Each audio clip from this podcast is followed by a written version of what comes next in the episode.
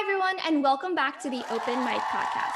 My name is Caroline. I'm a junior at Columbia University, and I'm so excited to be hosting this series where we'll be talking about school and life and everything in between. Each episode will feature a new topic and a different guest, and today I'm so excited to be introducing my good friend, Emily Wang. Emily, thank you so much for being here with me today. Thanks so much for having me, Caroline. So excited to be here.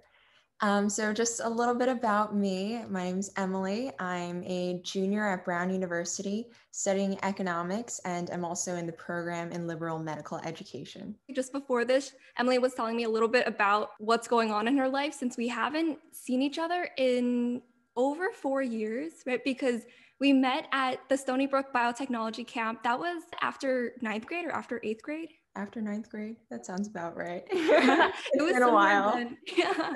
And we're already in our third year in college and almost in our fourth year. So it's kind of super crazy fast.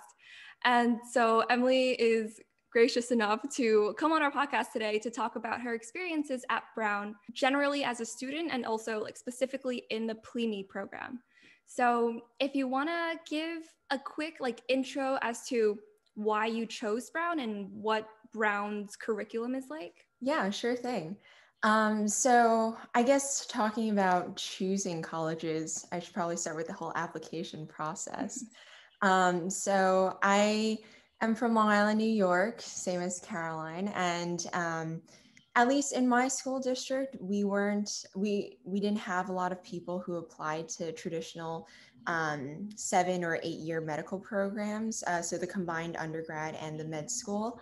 Um, and, you know, it was kind of a daunting experience for me because I'd come in with the stigma that applying to all of these programs, Um, it was nearly impossible to get into. Everyone who has sort of just wasted their time and regretted applying to those colleges and to those programs.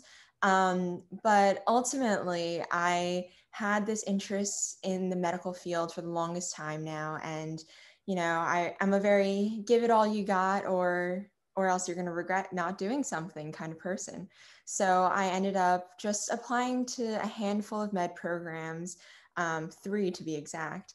And, you know, it was actually a really big surprise that I got into the P L M E program. Um, you ask any P L M E, they'll tell you that they were surprised to be admitted to the program as well. But um, ultimately, you know, I'd heard from so many of my upperclassmen friends that, you know, the whole pre-med lifestyle is extremely rigorous and, you know, the added burden of having to take the MCAT and in addition to all of your um, pre-med, uh, prereqs and everything like that. It was a really stressful process. And, you know, I decided to go to Brown because, um, I had always had these really diverse interests in high school. So like I was very STEM oriented, but always loved my English classes and, you know, tried dabbling in some poetry and creative writing in high school. And, you know, I really thought Brown's program, in addition to Brown's open curriculum, um, would be the best fit for me. I love that you're interested in so many things. And I've heard that Brown, because of the open curriculum, is really conducive to exploration, right? Because there's no like, do you want to explain a little bit about what the open curriculum is? Because all I know about it is that there's no like set core, because I know Columbia is like super hardcore core, but then Brown is kind of on the other side of the, the scale. Yeah, it's always very interesting um, seeing mid-year transfers, especially people who come from Columbia, um, and they compare uh, the op- open curriculum to like your core, like you said. But anyways, the open curriculum um, really encourages educational like exploration, like you said. Um, so we don't have any real core um, curriculum in the sense that you're not mandated to take certain math classes or certain science courses. Um, the main sort of restrictions that we do have are that uh, you have to take two R I T courses. So those are more writing intensive courses, um, one in your first four semesters and then one in your last four semesters essentially.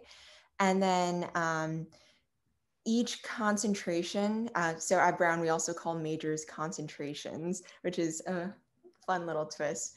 Um, but each concentration has a certain number of um, course credits that you need to take in that concentration in order to graduate. So for me in economics, I have to take eleven courses, um, which is on the lower scale of um, like course requirement wise in terms of concentrations. And then like on the higher end, you have things like bio, uh, medical uh, engineering, sorry, B M E, which go up to like twenty courses. So it really depends on um, which concentration you're looking at. But yeah, no real main requirements outside of your concentration, which really allows for you to take a chance with random, you know, like acting courses or dance courses or philosophy courses, which have been amazing. Is that how you decided on economics as your major, or did you always kind of want to do economics? I think um, a large part of why I wanted to do economics was because of a macro econ course I took in high school. So shout out to Miss Safarian at Wheatley. Um, but that course was really just such a fun class, but also made me realize that, you know, even though there's a lot of jargon in the financial space, a lot of the concepts, when you boil it down, are, I guess, very intuitive to a certain degree. Um, and I was really interested in pursuing more in the field and, you know, kind of demystifying the whole financial jargon, especially from a pre-med point of view. Yeah, I think that's really good to know, because econ, I feel like, is very applicable to real life. Like, even if you're not going into economics, like as your career, knowing like basics of economics and basics of finances is really helpful. Yeah, especially if, um, you know, I'm thinking about potentially doing private practice in the future. And so I was just talking to a friend about this the other day, actually. When you boil down the, like, everything behind a private practice, it's essentially a small business. And so having this sort of like business finance background, um, I think will prepare me a little bit more for the future. And mm-hmm. I'm excited to see more of like the intersection between econ and medicine. Yeah, definitely. Like private practice is like, I feel like it's a lot of medicine, but it's also management and knowing how to like, ma- exactly like you said, manage your own small business. So outside of economics, your concentration, what about the traditional pre-med experience and also the P L M E specific pre-med experience at Brown? So the P L M E experience is actually quite unique um, in the sense that, you know, uh, regular pre-meds, they have to take Uh, I think two semesters of orgo, biochem, two semesters of physics, and all, all of that stuff. Um, but when it comes to P L M E, they kind of give us a little bit more freedom in terms of choosing what we want to take. Um, so we have to take a semester of orgo and biochem, but our two semesters of physics um, are a little bit more open to, you know, physics, but also engineering, which is very cool. Um, and we get to choose what kind of bio courses we want to take. So I've taken actually quite a few bio classes now that I think of it, but I've taken courses in neuro. Um, I was really fascinated with learning and memory at one point. So I took a couple classes there. And then um, this previous semester with uh, COVID and everything, I was really interested in immunology. So I took an immunology course and physiology, and um, in a sense, our lives compared to pre normal pre-meds aren't that different, um, but you know, there are little factors here and there that are added bonuses. Um, and oh, one also, a big note, I guess, we don't have to take the MCAT, which is great and amazing, and one of actually the main reasons why I chose this program too. Oh, nice. So other med programs don't necessarily get rid of the MCAT requirement, right? Most of the med programs, I'd say you have to reach a mm-hmm. sort of uh, baseline score mm-hmm. uh, for the MCAT in order to receive that um, guaranteed admission to that med school. Um, but there are a couple programs that are like P L M E where you don't have wow. to take the MCAT.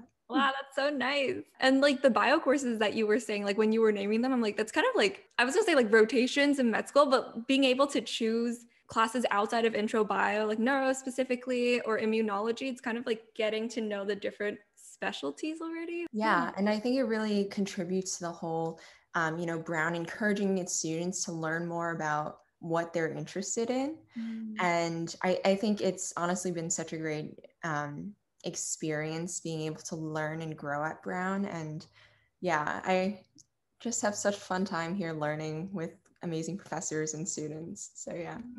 What have been some of your favorite classes so far? Um, let's see. Ooh, that's a, that's a hard question.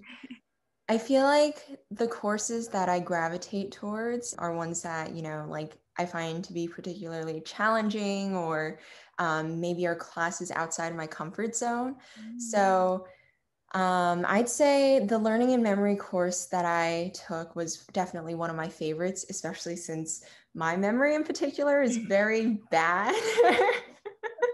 So I'm always interested in learning more about, you know, how the brain works in forming those memories and what we can do to improve upon, you know, memory retention and um, recalling memories. Um, but other than that, I think a couple of my like my elective courses, I took a first year seminar in poetry, which I absolutely loved, even wow. though it was really daunting because it was a class full of um, like prospective poetry or literary arts concentrators. Um, meanwhile, there was me, econ and econ and pre-med, and I was like, I don't quite know how poetry works, but you know, I gave it my all, and the class was super supportive of all my ideas, which I really appreciated. And yeah, I, I think those are two of my favorite courses so far. I love that you just dove into, was that your first semester too? Um, that was actually my second semester, but still freshman year, and you yeah. know, really scary. Definitely. Is there a G P A requirement for the P L M E program?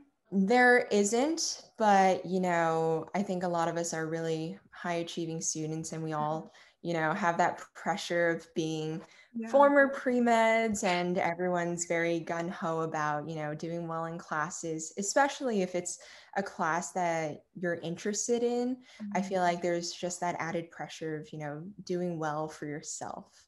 Yeah. Um, but yeah, I, I think our main grade requirements are that you have to get at least a B or above in our bio courses. Mm-hmm. Um, but it's really nice that we can also take uh, some courses satisfactory or no credit, so S and C, essentially pass-fail. Um, so that also adds to the whole like growth and exploration process.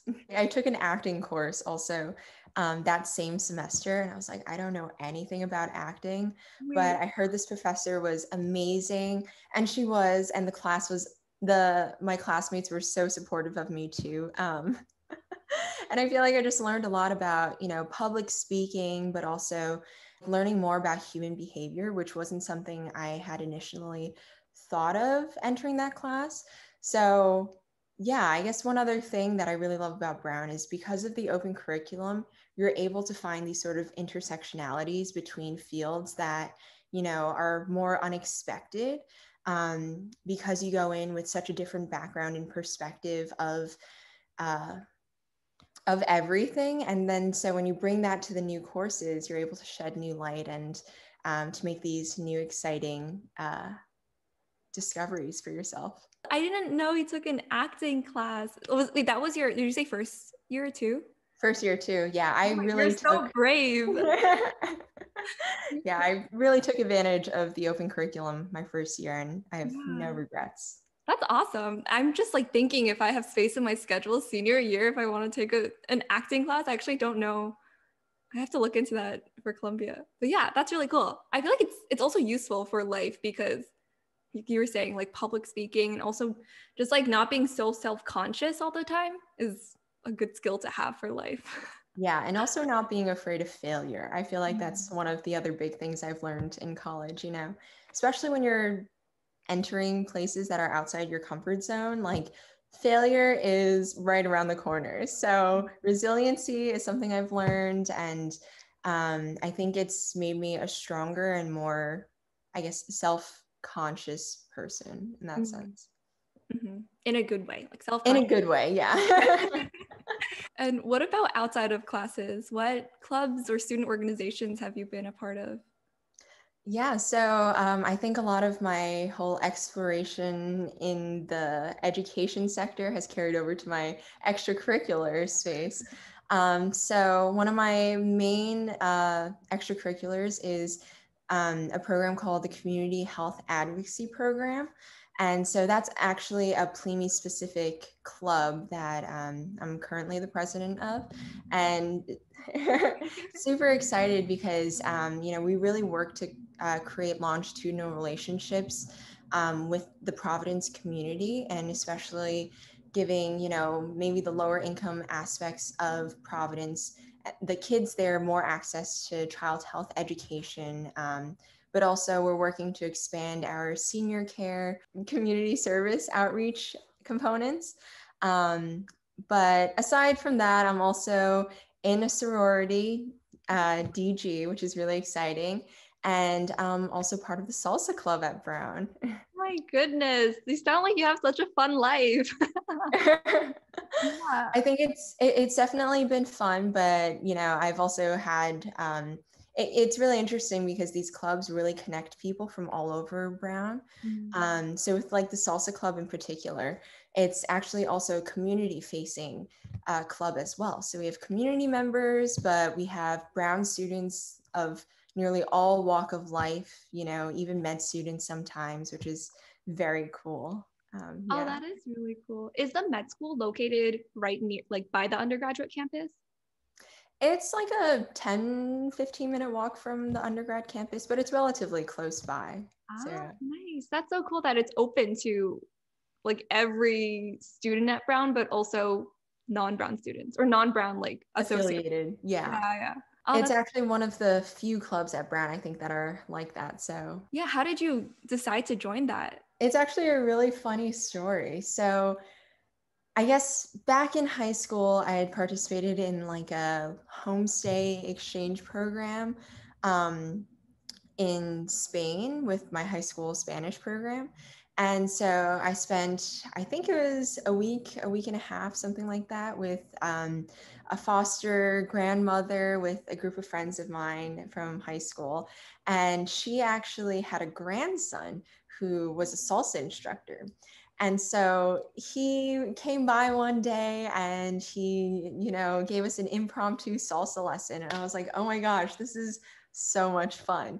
And also I haven't, I didn't have any dance experience prior to this. You know, I did like maybe a year of um, dance when I was four. Um, but when it came to um, coming to Brown, it was really fun since uh, we had this um, admitted students day on College Hill, which is called A D O C. And so every year the Salsa Club hosts um, a late night event for all of the admitted students where, you know, you learn the basics of salsa with the current team and you just get the chance to meet other admitted students. And um, that was a fun thing that like sort of sparked my interest. And one of my best friends freshman year, she was also sort of interested in, um, you know, exploring fun clubs and, you know, really taking advantage of all of like the diverse atmospheres at Brown. And so I kind of dragged her to one of the salsa open houses, and um, the rest is kind of history. She's my co-president and we're just thriving in the club, having so much fun, and just excited to share this club with everyone at Brown and in Providence. You're also president of, co-president of the salsa team? I am, I am. Oh my goodness, you do so much. It's such a good way to, to make, like you were saying, if you did it with your best friend, and it's nice to have these like extracurriculars or have these clubs where you're hanging out with friends at the same time. Like it's like best of both worlds, I feel. Exactly, exactly. It's, it's been, you know, such a great growing process for the both of us. Um, especially since actually she had a little bit of dance experience beforehand, so she didn't need to be scared. You channeled your four-year-old self. And the but I think like salsa dancing is a very forgiving dance in the sense that, you know, if you're just feeling the beat, feeling the music, and if you're like, um, if you're just like passionate about, you know, being there, being in the moment and sharing a moment, especially like if you're dancing with a partner um, in social dancing or something like that, it's, you know, all about having a good time and, you know, enjoying life to the fullest in that moment, which mm-hmm. I really appreciate. Definitely. Was your friend did she happen to, did you guys happen to live in like the same area? Is that how you guys met? Yeah, she was actually um, right down the hall from me. It was really funny because we both shopped our Intro to C S course, oh. um, and we just so happened to sit a few rows apart from each other. Um, this was still very early on into the semester, and, you know, um, I, I sort of just tentatively waved at her, you know, because I recognized her since we lived on the same floor. Um, and then later that night, I was talking to her in our hallway, and um, I just sort of like pulled her into my room, and we just like started talking, and we like kicked it off on such a great note. And it was literally, she was my first best friend at Brown, but also like continues to be like my biggest supporter. And um, like there's this meme of like two dogs sharing a cucumber on like on, on their head, and I'm like, that's you and me. We are uh, we're always on the same brainwave, and I've been so fortunate to have met her at Brown. What is she studying? She's studying computational bi- uh, biology. Oh. So a little different, and I don't think we would have like crossed uh, paths if we hadn't oh. lived, you know, in the same floor, which, you know, I'm really grateful for. Are most of the rooms at Brown singles or doubles, or does it, was it like a mix? Yeah, so there are mainly doubles, I want to say. Um, we have a couple of suites, a couple of singles. Um, actually, we have a whole dorm dedicated to singles. It's called Grad Center. Mm-hmm. Um, but I honestly love having roommates, and, you know, I think it's just an added feature to the whole college experience, you know. Um, so I've been with roommates my, well, I guess not this past year because I've been at home, but the other two years at Brown. What about your sorority life experience? How has that been, and how was Greek life at Brown? Greek life is very different at Brown than I think what someone would usually associate Greek life at college being like. Um, so I, I think it all just has to do with, you know, the Brown student body and our atmosphere, I think. Um, so we're, Greek life isn't like make or break it at Brown, you know. Social life also doesn't revolve around Greek life, which I think really helps. So in that sense, um, with sororities in particular, I feel like it's just a great place to meet new women and to, um, yeah, meet new women that you normally wouldn't get the chance to meet at Brown. Um, so we have a whole bunch of women who are, you know, like student athletes, but then a whole bunch of pre-meds, and um, a lot of women who, you know, are interested in political science or education or literary arts or history. So you really see everyone at um, represented in Greek life. And I feel like with my organization in particular, D G, um, we're the, one of the newest uh, sororities on campus. And you know, that gives us a lot of um, growth opportunities and also leadership opportunities for all of our members. And so I'm actually also V P Finance for D G. So bringing my economics and finance uh, education into more applicable things, I'd say. Oh, that's so funny. I love that connection. Yeah, I, I totally would not have seen myself in a sorority or leading the finances of a sorority if you were to ask me in, in like high school, uh-huh. but it's funny how things have a way of turning out. Yeah. Did you rush your first year or sophomore year? Yeah, um, I rushed uh, freshman spring. So we do spring recruitment at Brown. Mm-hmm. Um, and I think that's also a fun little fact because I guess most schools, they do freshman fall, and so you don't really have the chance to acclimate to the school before joining a sorority. So in that sense, I felt like I had a good feeling of myself, but also where I stood in like terms of Brown and like where I wanted to be mm-hmm. when I got to Brown before I entered the sorority life. So um, I guess that helped to differentiate like normal Brown from sorority Brown, which I thought was very helpful. Oh, nice. Yeah, that is a cool fun fact.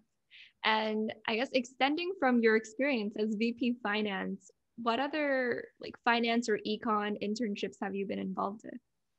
Yeah, so I was super fortunate to have the opportunity to join um, a local startup called Marstone. It's a fintech company, um, and it was actually founded by a Brown alumna. So it was really awesome getting to work with such a diverse group of people, but also being a part of a woman-led uh, business, especially in a male-dominated field, I think was incredibly empowering. And um, it was an incredible learning experience for me. Um, I think if you ask anyone who works in a startup, uh, there's such a strong emphasis on small team culture, in the sense that, you know, because you're at a startup, you have to be able to work on multiple projects at one time. You have to be able to um, handle projects that, you know, might not be in your wheelhouse, but, you know, everything sort of connects to each other in this nice way. So I did a little bit of marketing, a little bit of competitor analysis, and, um, and I was even able uh, to develop my own uh, project with a group of other interns, which was really awesome. And we developed um, like a prototype of a financial literacy game, which was so awesome, and um, did a little bit of kind of pseudo coding for that. So wow. that was that was fun. Was that from your intro C S class? Um, so funny story, I actually didn't take the intro C S class that semester, oh. but I did end up taking it um, I think it was my sophomore fall. Absolutely loved it. I feel like I should be taking some more C S classes. So we'll see what I can work into my senior year schedule. Wow. Wait, what's the credit limit, or what's the class limit for, for Brown per semester? Um, so it's also interesting with Brown because we don't have sort of like credit limits. We mainly just to do things on a course by course basis. Mm-hmm. So most people take, um, I'd say roughly four courses. The maximum is five. The minimum, I believe, is two. Um, actually, it might be three now that I think about it. But you could take like courses. Um, you can audit courses. You can T A for course credit. You can do research for credit. Um, so there are a lot of opportunities to really do what you're interested in. That's cool. You can T A for course credit? Yeah, I think so. You can either T A for credit or T A to get paid. Oh. Um, so yeah. Well, that's interesting. Yeah. Going back to your fintech experience, you mentioned that there was like a little bit of coding there. What, like, do you need a C S background to work in a fintech startup? No, I feel like you definitely do not. So I started um, freshman uh, summer. So after freshman summer, I started with um, Marstone, and um, I mainly did a lot of research and uh, competitor analysis reports, but also into how the company could grow in terms of um, like add-ons to the company. Um, so for the most part, I did not touch any coding whatsoever for my internship. It was just um, for that summer project. We were really interested in, um, well, when we saw that there was sort of this gap in the market in terms of financial literacy, but also in the gaming sector, we were like, hmm, can we try to do something to combat that? Wow. So we prototyped this game that sort of um, is aligned with the company's whole goal of increasing financial literacy, but helping people to plan, um, you know, their financial life.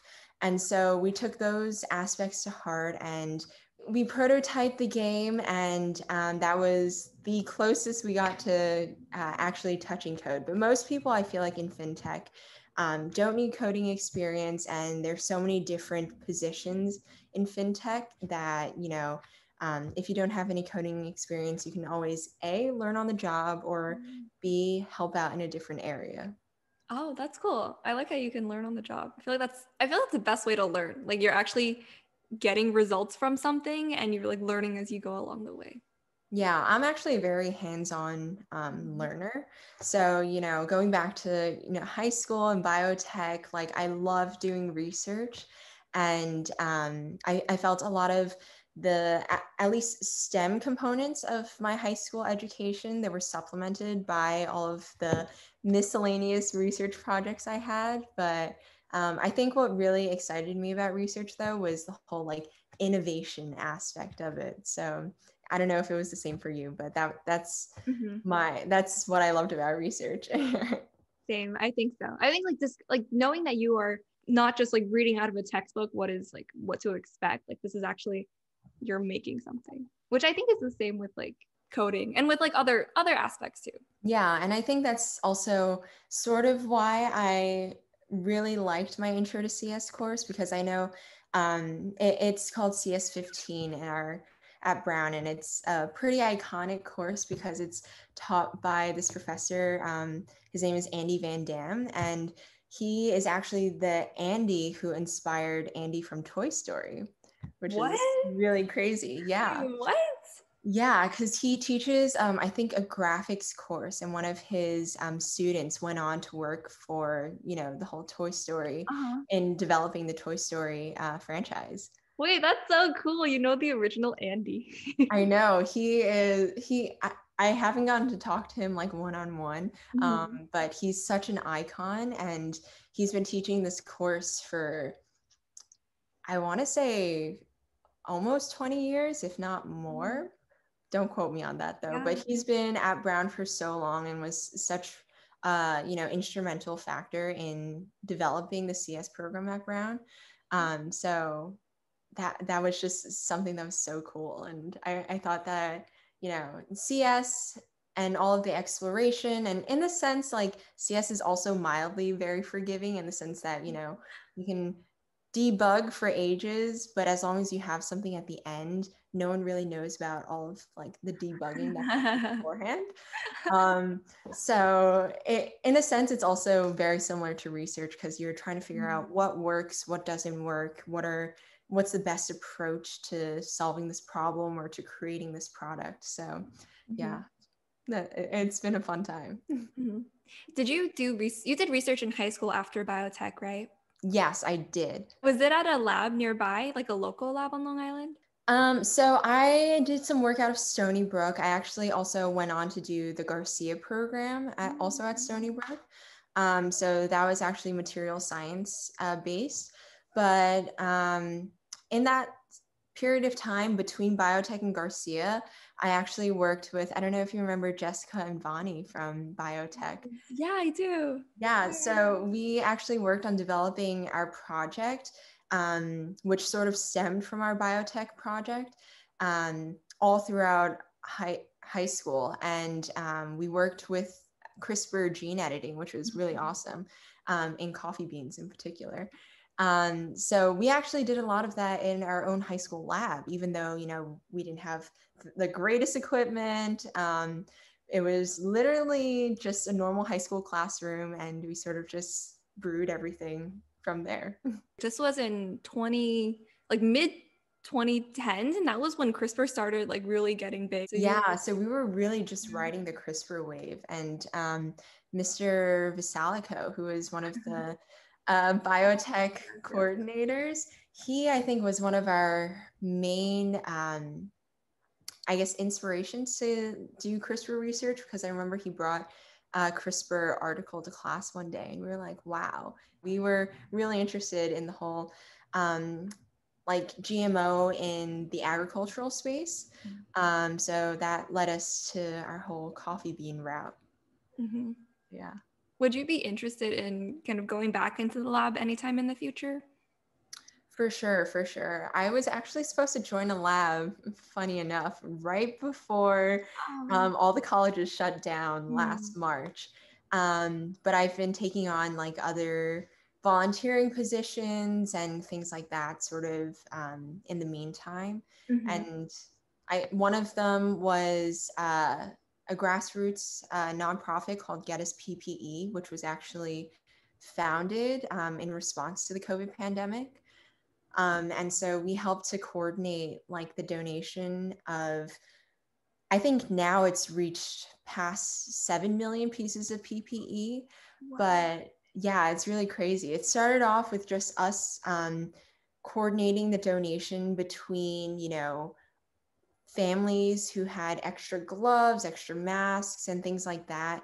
Because at the time, there was such a shortage of P P E that, you know, everyone, especially hospitals, they were accepting anything that they could get their hands on.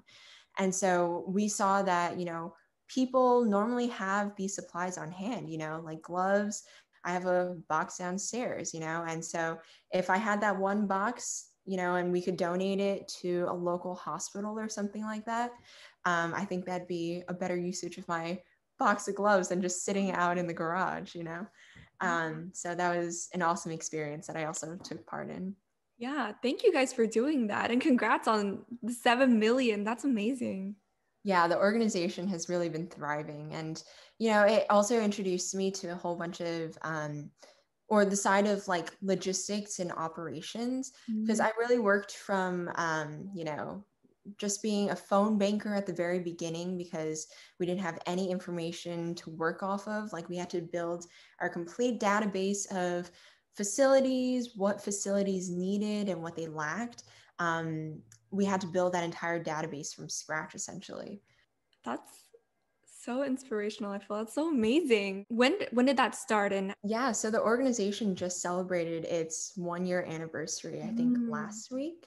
Mm. Um, so yeah, there's still very much a need for, you know, P P E, especially in rural areas and um, low-income and underserved uh, populations. We've been really proud of the fact that um, we've been able to serve, um, you know, like tribal communities in particular. Mm-hmm. And so uh, we do a lot of um, donations for um, Native American populations, especially out in the Southwest. And um, I personally worked on getting Um, a huge shipment of masks and P P E to some rural communities in Alabama and Mississippi, which um, was a really awesome experience, because I was also working with one of the former, um, I think, state heads of facilitating healthcare and working with hospitals in Mississippi. So it, it was really awesome that we were able to connect with so many people um, at different levels of,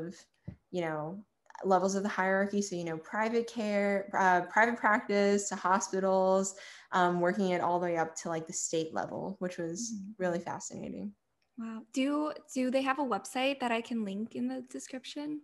Yeah. Um, it's get us p p e dot org, but I can send that to you later too. Okay. Yeah. Awesome. And I'll, I'll put that in, in the box, description box. Let's see, going, maybe going back to Brown campus life. What would a typical day in your life be like when you were back on campus? Um, back on campus, so Brown's campus is very walker friendly. Walking, biking, electric scootering, um, that's been the hot craze for the last couple of years. Um, but in, I'd say like I'd start off, you know, Uh, we have these really awesome like yogurt bowls at one of our dining areas called Blue Room. So I'd start my morning off with something like that, head to a couple of classes. Um, if it's nice out, which is usually only nice out in, I'd say, early fall and late spring um, because of the Providence weather. But I'd love to spend, you know, a couple hours out on our main green, just chilling with friends. Um, just enjoying the sun while it lasts. Because in Providence, it's actually quite rainy and oh, really? Gets cold very fast. Um, mm-hmm. So yeah, but you know, honestly, I think the rain just adds to the culture. Like I, I have this uh, pair of bright yellow rain boots that I always love to wear in the rain. So I'm like, it's a little splash of sunshine um, on these gray rainy days. Mm-hmm. Um, but yeah, other than that, I think I'd spend bit of my time in the Sci-Li, which is the sciences library, one of our main libraries. Um, that's my home base. And I'd spend time with friends and uh, hit another couple dining halls, or maybe one of the food trucks on campus, or um, we have this one main street called Thayer Street, which is the most iconic street at Brown. Um, and it's just filled with restaurants and cafes and stuff like that. So yeah, I think that that pretty much be a day in the life of a Brown student in a nutshell. What was the adjustment to Providence from New York? I think given the fact that um, we're from Long Island, mm-hmm. I was very used to the whole like suburban lifestyle. Uh, my high school counselor was actually saying how um, Brown is almost like a bigger Wheatley in the sense that you know, everyone there is very used to the suburban life. Um, but since we're also really close to New York City back home, um, it, it's very similar in the sense that, you know, Brown, it's a college on College Hill. That's what we're known as. Um, and so right down the hill is the heart of Providence. So it's no longer like a half hour train ride into New York City. It's more like a fifteen minute walk down to the heart of Providence, which is kind of cute. But adjustment wise, I feel like weather was the hardest thing to adjust to, but even then, like, wasn't a big deal. And what are some fun spots in Providence to hang out at or to eat at? Ooh, to eat at. I think there are a lot of um, really cute cafes at like around Brown's campus. But one of my favorite things about the Providence area though is the architecture. Mm. Um, so with like Rhode Island being, you know, one of the first states in the colonies, um, or I guess one of the, the colonies in the original thirteen colonies, um, it, the city and the state in general are, you know, deeply enriched in history. And, you know, a lot of the houses, they have these like plaques that say, oh, made by or constructed by so-and-so in year, like, I don't know, eighteen seventy. And I'm like, wow. Um, but in terms of like the facades of houses, it, it's really cute because you'd see all these houses that are kind of like in modern-ish pastel colors. Um, so right across the street from um, like one of Brown's main campus buildings, there's this beautiful yellow house that I always love looking at. Um, but there are also like a whole bunch of pink houses in Providence and blue houses in Providence. And I feel like the colors are pretty unconventional given the fact that, you know, the houses are like a hundred plus years old. Um, but I, I think it, it's just very um, cool juxtaposition in that sense. Um, because it's very unexpected, which, I mean, I wouldn't expect anything else from Brown and the Providence community. And also one of um, the cool things about Brown is that we're really close to R I S D, which is um, like one of the best art schools in the country. Rhode Island School of Design, right? Yes, yes, yes. Oh, okay, okay. Um, and so Brown actually has a dual degree program, sort of like P L M E, except, you know, uh, R I S D and Brown. Uh-huh. Um, and there's the R I S D Museum, which is also like right down College Hill, which I love taking friends to because um, it's very different. It, it, it's like a bite-sized museum that sort of encapsulates like... Um, I'd say like one of the big museums in New York City, you know, like if you think of MoMA, if you think of the Met, um, if you combine a couple of those museums, but also like take the cool parts of the museum from them and throw them into one museum in Providence, I think you get the R I S D Museum. Oh. Um, so yeah, that's a cool place to hang out too. I think they also um, feature some student artwork from time to time, which is really cool because like you see someone's exhibition one week and then you might bump into them at a party at another week. What about the dining halls? Are they also kind of integrated into the residence halls or are they separate? So we have a couple of dining halls, two main, uh, actually sort of three main ones.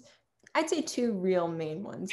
We have the Ratty, which is quite literally its own building. It's, I think, the largest dining hall at Brown. And so it's uh, open um, for like breakfast, lunch, and dinner and things like that. But then um, we also have um, V-Dub, which is in the bottom of one of uh, the freshman dorms. So it makes it really convenient for anyone who's in that dorm because you just mm-hmm. like come downstairs and you can swipe into the dining hall. Um, but we also have like a couple of other uh, dining halls. Actually, now that I think about it, most of them are in dorms. So, so my freshman year, I lived in um, a dorm called Andrews. And so they call it Hotel Andrews because we have sinks in our dorm rooms, which is actually really nice. Um, And essentially we have this sort of uh, little dining hall that's in the also in the bottom of our dorm that people can just like come down to. So I used to go down like Sunday morning in my pajamas to grab a yogurt bowl or a burrito bowl or something like that. They try to do cultural foods, you know, from time to time. And I think Andrews is actually like pretty successful with, uh, they do like theme days. Um, I don't remember which... Sorry, I'm like blanking all of a sudden. No, that's fine. That's fine. It's been a while since we've been b- back on campus. So. Yeah, literally. I was just thinking about how um, the other day I was like, oh, this is really bad. I don't remember um, this building's name off the top of my head anymore. So I'm excited to go back to Brown, but um, yeah, it, it's it's been a while. Yeah, for sure. Do you guys know if like your fall plans are set yet? Not yet. So it, Brown actually took a very interesting approach to this last academic year. So um, in the fall, they restricted uh, the classes that could come back. So it was mm-hmm. juniors, seniors, and I think half of the freshman class um, that were back for the fall. And then for the spring, um, they welcomed more of the uh, sophomore and freshman class. But the kicker is, is that we have this third semester um, that's a summer semester now. So um, it's mainly for the f- sophomores who didn't come back in the fall and for any freshmen, or for all freshmen, I should say. Um, and we usually, you know, are on the semester basis. So this is kind of closer to the trimester, I guess, way of life, except, you know, it's um, an elective trimester sort of situation. Right. I think that's similar to Columbia. We have, usually it's fall and spring, but now there's fall, spring, and summer, and everything's kind of been a little bit shortened or condensed at least. And then there's also, actually, I forgot who was allowed back in the fall because I've just been at home, but yeah, we'll see about next year. Mm-hmm. Yeah, no, I feel like being at home is definitely like, on one hand, there, I, I don't know if um, how you felt about being at home, but for me, I felt that like, everyone always asks me about like, oh, do you feel FOMO being at home and things like that? But, you know, I feel like with, um, at least at Brown, everything has been very, you know, restricted in the sense that people don't necessarily want, um, you're not encouraged to hang out with people outside of your pod. Mm-hmm. Um, and so, uh, like, especially um, earlier on last year and in the fall before like vaccine rollout was really happening, people were very cautious about like who they could see and like what you can do with people that, you know, you can safely see outside. Um, so in a sense, I feel like I haven't missed out on that much, but of course would love to be with my friends back at Brown, but you know, it's only a matter of time. Yeah, I agree. And also I feel like the most important thing right now is to like make sure everyone's safe. So I'm okay with being at home. I think that's like around the same reasoning as you. Yeah. And I've actually been really like appreciating time at home with like family. Mm-hmm. Um, my grandma is such a big, uh, she's like my favorite person on this entire planet. Oh. um, so being able to spend this year with her at home, um, it has been awesome. Like we go to uh local parks on the weekends and when the weather is nice and things like that, and she loves walking, so I'm always just like out and about walking with her, and oh, I love it. Nice. it it's definitely been a very family centric year for sure. My dad's always like, oh, don't go back to Brown, stay at home for another year, like, oh back. I'm like, yes, I really need to go back. Do you guys have uh commencement still going on this year? I think ours is virtual this year. Okay. Yeah. How about you guys? I think ours is in person, but it's very restricted as to like um, just members of this graduating class. And I don't know how your commencement worked last year, but there were rumor mills going on once upon a time that they were trying to welcome back, you know, the class of twenty twenty, since they didn't have like a physical graduation, uh-huh. but that can't happen this year. So who knows, maybe class of twenty twenty-two will have a huge... Oh my goodness. Wow, I can't believe it's a year away, but it seems it seems far, but it seems close at the same time. Yeah, yeah, it, it's literally, um, it, it's been a blink of an eye. Mm-hmm. Like I thought um, starting out, you know, when I knew I was part of the P L M E program, um, that I was like, oh, I'm going to be in Providence for eight years. It might feel like forever. I don't really know. Time is just a social construct. um, but lo and behold, here we are three years in, and I'm like, wow, I only have one year until med school. And then four years later, we'll be done and we'll be real like adults in the world now. Wait, that's so crazy. Are you excited for starting med school?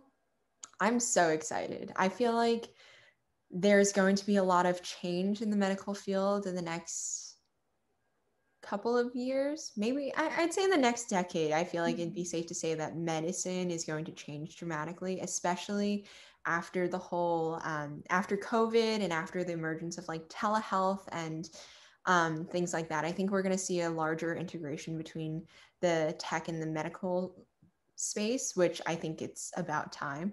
Um, but it'll be really interesting to see how that shapes, you know, our education the next four years and, um, you know, what opportunities are there for us after med school graduation. Yeah, that's so exciting. Do you have to go through the traditional application? Like, do you have to send in an application or is it just automatically you are accepted? Yeah, so we still have to submit the application, although I think it's more for formality's sake than anything.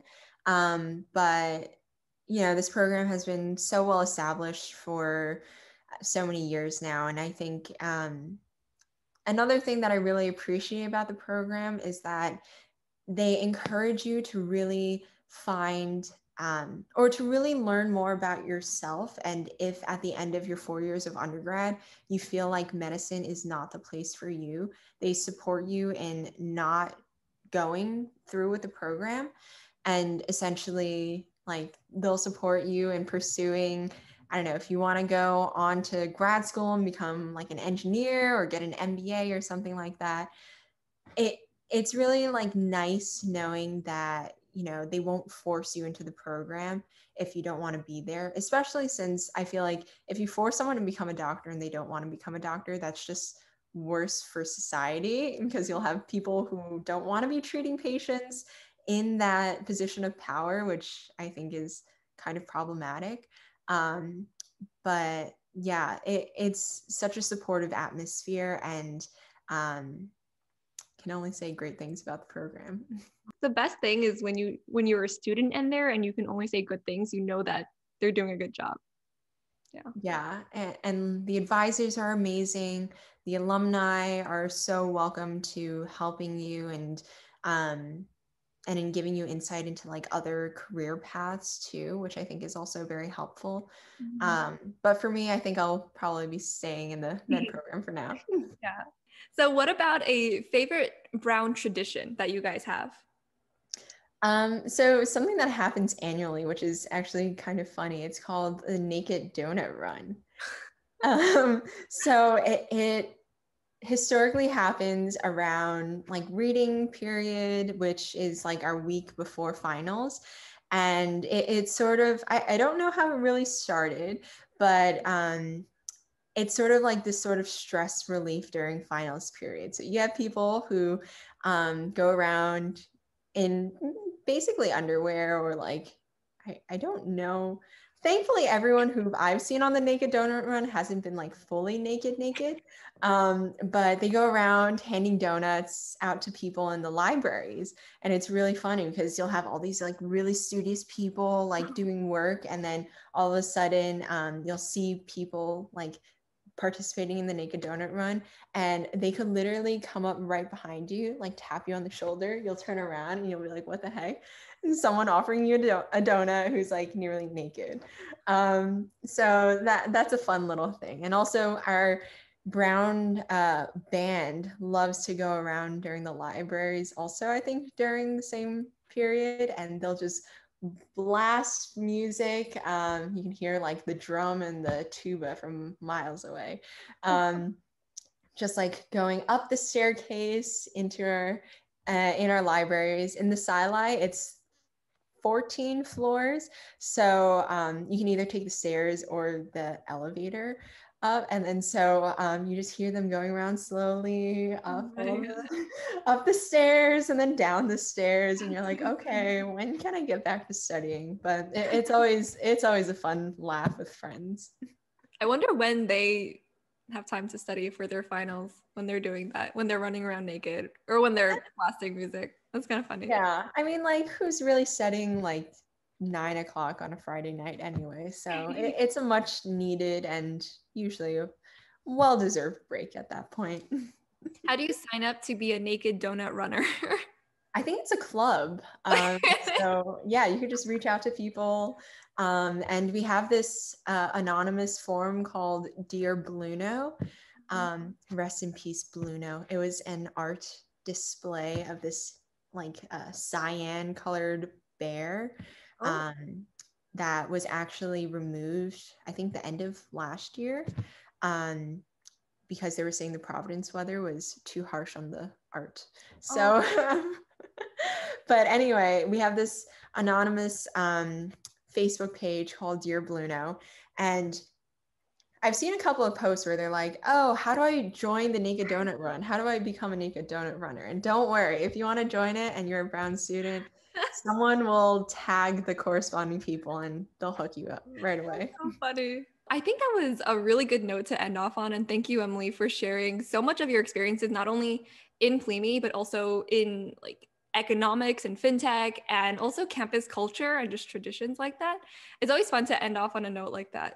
And we just want to thank the viewers who are watching this right now on YouTube. If you are watching this on YouTube, then make sure to hit the thumbs up and hit that subscribe button and comment down below what you'd like to see next. And if you're listening to this podcast episode on any other podcast streaming platform, then make sure to give it a big thumbs up and follow if you can. And on the podcast, we end always with a high five towards the camera. So we're going to say three, two, one, clap. Thanks so much for having me. Of course, we'll see you guys in another episode. Bye.